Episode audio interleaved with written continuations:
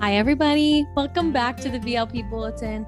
I'm Danielle Berman, and it is Monday, January 24th. I hope you all are staying healthy, staying safe, and the first month of the year is closing out well. Hard to believe we're in the last week of January. Again, I just feel like time is flying.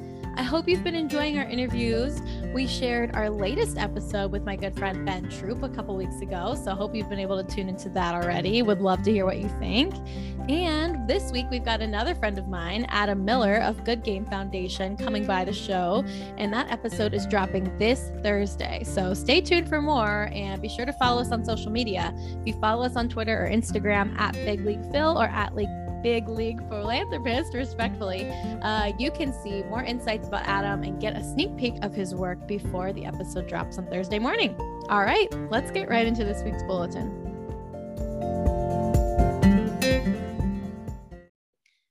Okay, so let's start with an update about the Qatar World Cup coming up this summer. So we know that there's a lot of concerns, and we've talked about this before from other uh, from Amnesty International and other groups around the uh, human rights violations that have sparked controversy around building the facilities for the World Cup. Uh, this has been labeled by the world as, as the World Cup of Shame by Amnesty International, and Denmark's national soccer national team, uh, national soccer team, qualified and instead of saying we are going to step out of this tournament um, and you know put all of the hard work their athletes have done for years kind of to the side, they've announced that they are going to really stand up for the human rights violations while participating. Um, and so they announced that the team will wear messages on their gear throughout the tournament instead of having sponsors on their apparel. So, sponsors um, like Danske Spil and Abjournes Landsbach, who I'm sure I pronounced their names horribly wrong, so my apologies. They will not engage in commercial activities in Qatar including advertising on the national team jerseys. So their messages will be in support of human rights throughout the competition. Um, so, in one way, they're participating. The team itself will have no involvement in any commercial activities arranged by event organizers in the country. And Denmark officials will make minimal trips to the country and participate only in activities that contribute to improving conditions for migrant workers. I think it is awesome to see this, right? Denmark is saying, we're not going to make our athletes suffer here. We're going to participate, but in a scaled back capacity. We're not going to have any commercial involvement. We're just going to send our players. We're going to make sure they're set up and we're going to make sure that we come to support them. Other than that, uh, if there's anything migrant workers' rights that we can come and support, we will do that, but we won't have our national companies sponsoring. No money will be coming into these World Cup from us. And I think that's really, really a great blueprint for other countries that are looking at events in Qatar and in China and in other places where there's these significant human rights violations that we all kind of know like eh, despite the fact that the countries are denying it or saying it's gotten so much better we know that's not necessarily true. So you know denmark's national team is showing that human rights is important and that national sports bodies and corporations are able to advocate for human rights, stand up against human rights abuses, and advocate from change from within.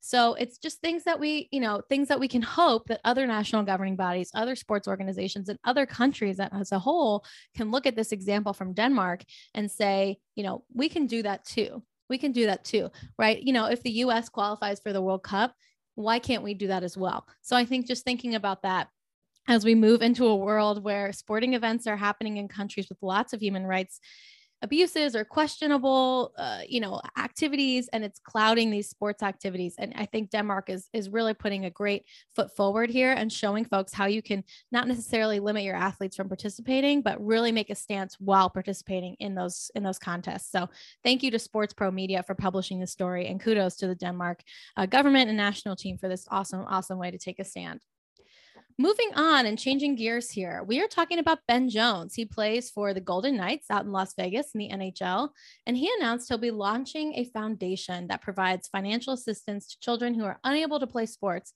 without that support. He wants to give everyone the opportunity that he had He's partnering with his management company, Fox Alice Sports, and local charities, and he wants to lift financial barriers and burdens that come with playing youth, sport, youth sports at a high level.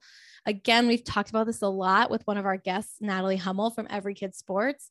It's so important to give all children access to sports because of the healthy benefits, but also like the leadership skills and the team building and the ability to lose and fail and get back up and try again, right?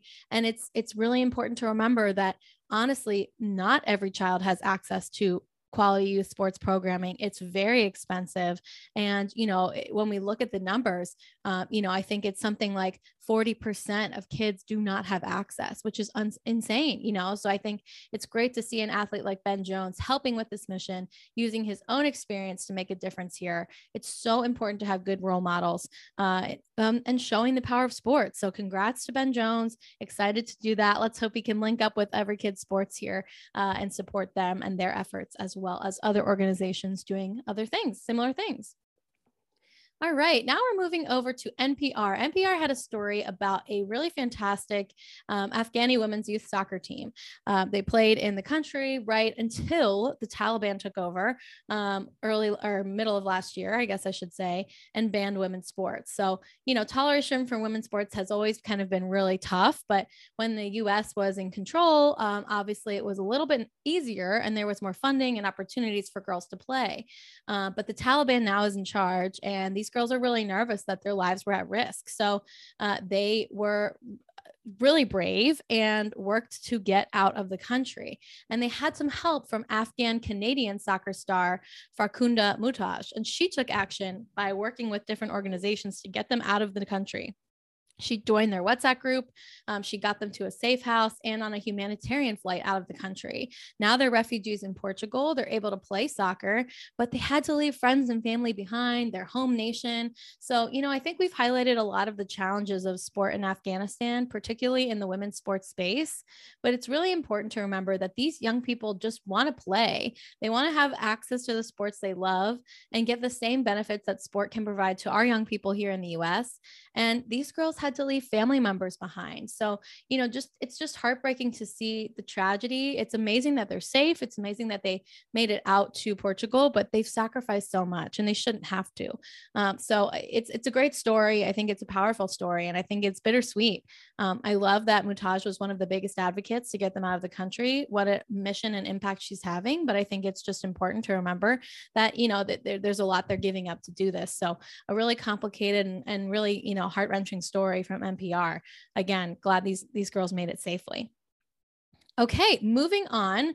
We are just honestly like a week and a half away from the opening ceremonies at the Beijing 2022 Winter Olympics. And athletes right now are being told that the Olympic committees um, have really not done a ton or have any laws that could really protect them if they speak out against China in the country. So they're saying, hey guys, probably want to keep your protests within the country to a minimum because Chinese law does not tolerate free speech. And they're saying, we don't really know what we could do to protect you if China says, hey, you broke our law you're going to be punished.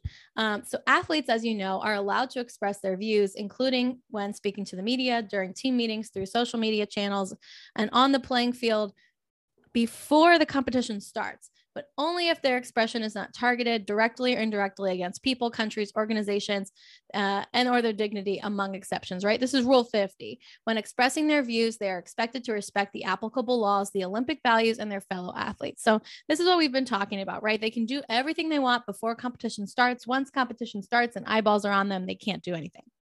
So many European teams have encouraged athletes not to bring their phones or computers because of China's privacy violations. They're really worried about them hacking into their uh, devices to be able to see if they're planning something or to just be able to kind of have that security over, you know, who's saying what and what's going on. We all remember, you know, just a couple of months ago, Peng Shuai, who spoke out about a Chinese official, accused them of sexual assault and then went missing, right? We didn't hear from her. We didn't know where she was. The WTA couldn't reach her. Then she retracted her statement in what seemed like a forced uh, press conference. We still really aren't confident that she's safe and that her family is safe. So, you know, again, a lot of European countries have encouraged their athletes not to bring any technology with them, uh, which is hard, right? You're going to be there for weeks. You're going to be competing. You want to stay connected with your friends and family who, due to COVID, probably aren't going to be able to come. Um, so it'll be really interesting to see how this unfolds. But I think it's it's really telling that many uh, human rights organizations and national governing bodies of sport are saying please do not protest the human rights violations in China. We don't know how we can protect you. Um, so, really tough for athletes that are thinking about making a statement in China. I think we will see a much more muted games uh, because it's it's really going to be a tough experience for them to go there. And I think focusing on their sport will be important. But we also want to make sure everyone gets back home safely um, and that everyone has um, their rights uh, with uh, you know maintained during that time. So, I'll be interested to see how companies, national bodies the athletes themselves handle these Olympic Games. I hope everyone's safe and that if they do choose to speak out, that the US government or their home governments will protect them and their right to do so. But again, a lot of human rights groups warning athletes not to do so. All right, changing gears. We've got two more stories left today. Tyrann Mathieu won the Walter Payton Man of the Year Charity Challenge and thus won $25,000 for his charity, the Tyrann Mathieu Foundation. Now, note this is not the official award and winnings from the National Football League. Nationwide sponsors the award and has done this, I think, two years in a row now. They do their own charity challenge where fans can vote for the winner.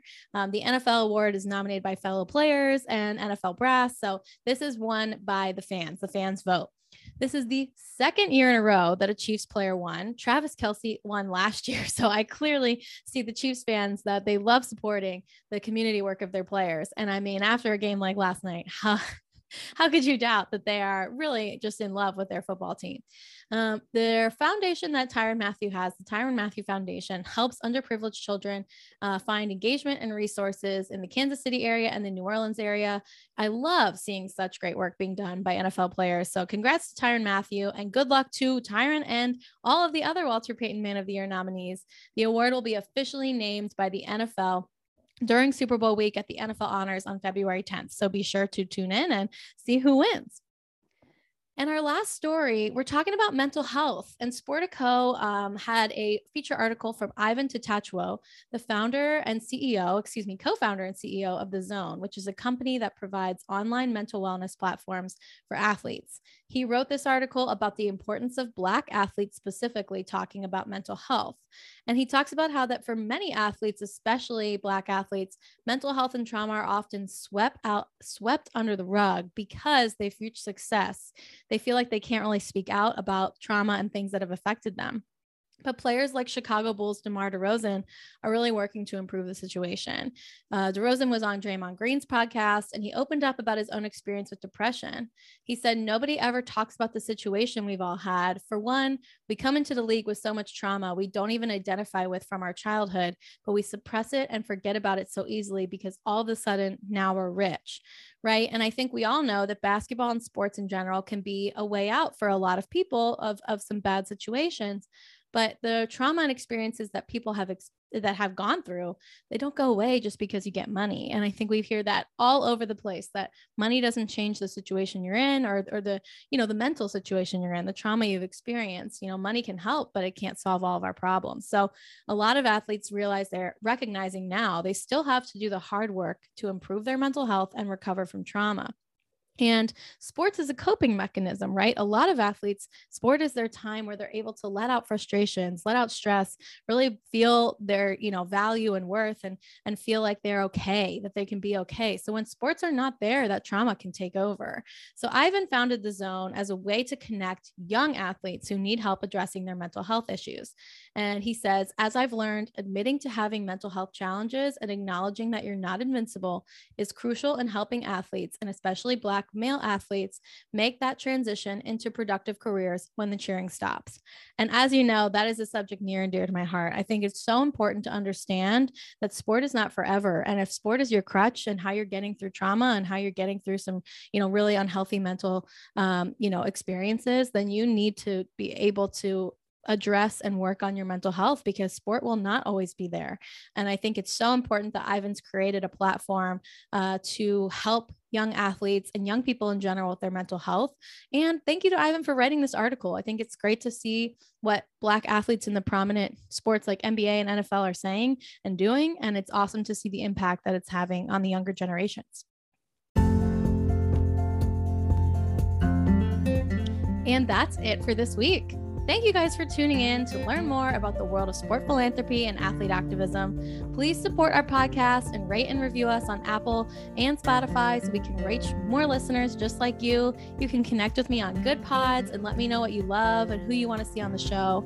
Uh, don't forget, enjoy Adam's episode dropping this Thursday morning. And I will see you guys back here next time for more great conversations from the Big League Philanthropist. Have a great week, everybody.